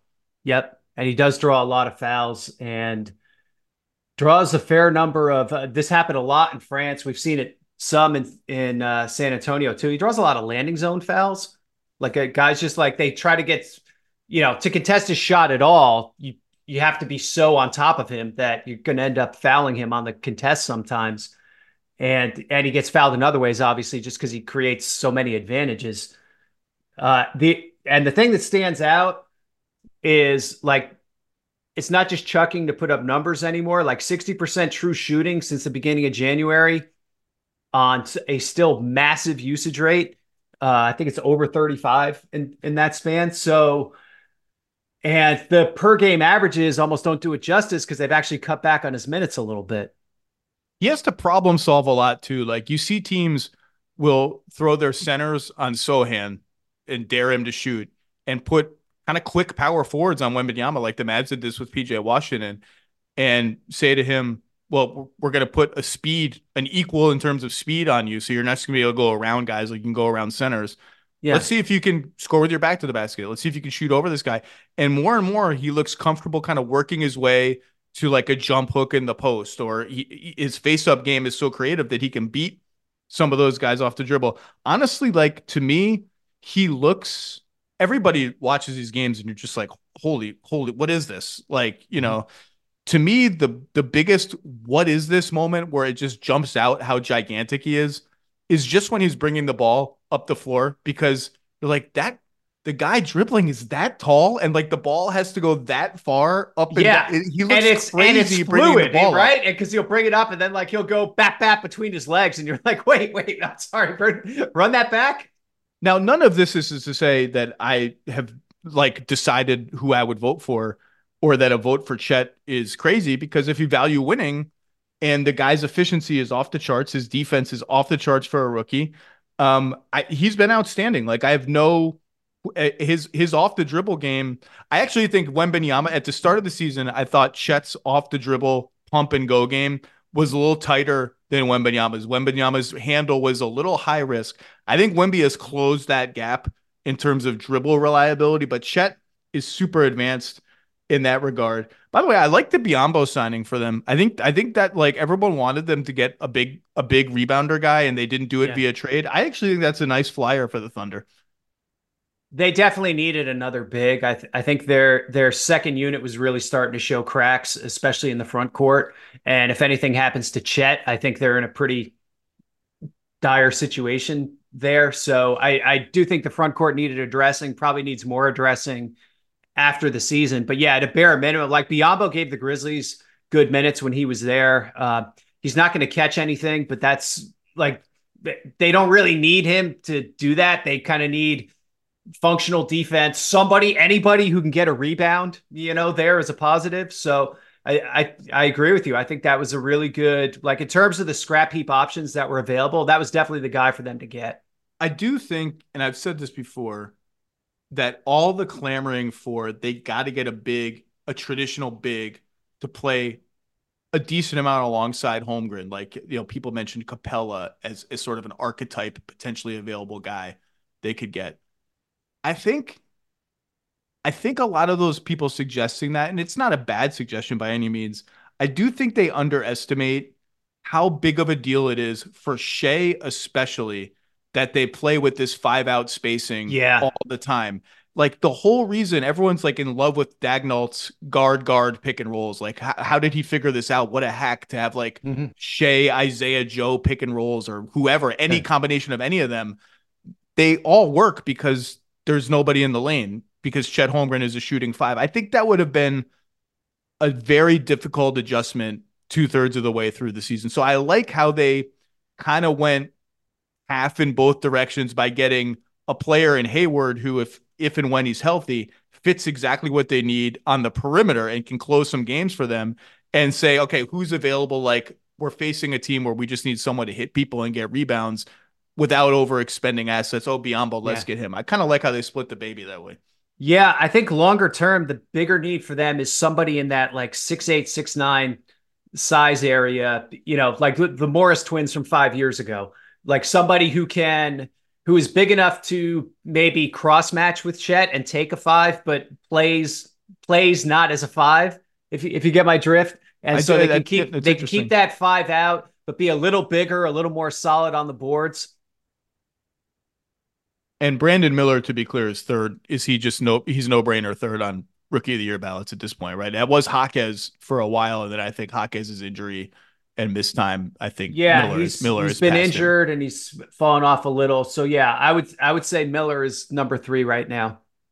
All right, John Hollinger. Uh, every week you have a, a huge column at the athletic one of the features of it is rookie of the week and it's one of my favorites because you'll dive deep into someone who really like no one has dove that deep into and it's always illuminating got prospect of the week in there and anytime there's big news you're going to ride on it you are on the Hollinger Dun- Duncan podcast with our buddy Nate Duncan every Friday. I feel like that comes out Fridays. My it, podcast it, it, variable. Usually, we usually record on Wednesday, so it usually pops in Wednesday night or Thursday morning. Okay my podcast cadence is all I just see them when I see them. Um, I see them when I get my lazy fat ass onto the Peloton. I'm like, all right, what am I going to listen to today? Uh, but just I always say the best to ever do it. Uh, enjoy All Star break. Thank you. Um, hopefully, I run into you at a game soon. John Hollinger, everybody, thanks for your time.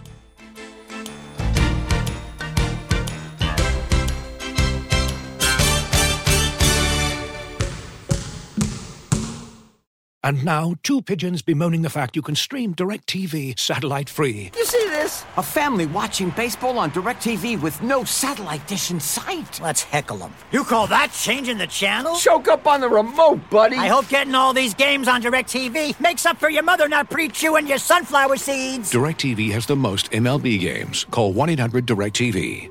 Claim based on total games carried on sports networks. Sports availability varies by zip code and requires choice package. Terms and restrictions apply.